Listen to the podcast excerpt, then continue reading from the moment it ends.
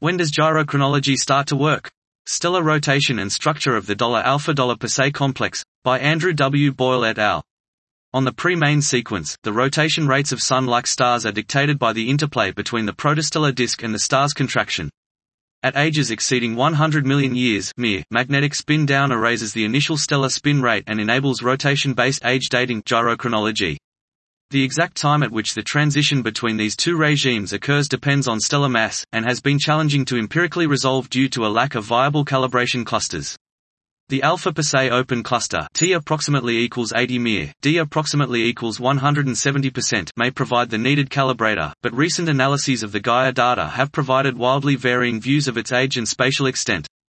As such, we analyze a combination of TESS, Gaia, and LAMOST data to calibrate gyrochronology at the age of alpha Per and to uncover the cluster's true morphology.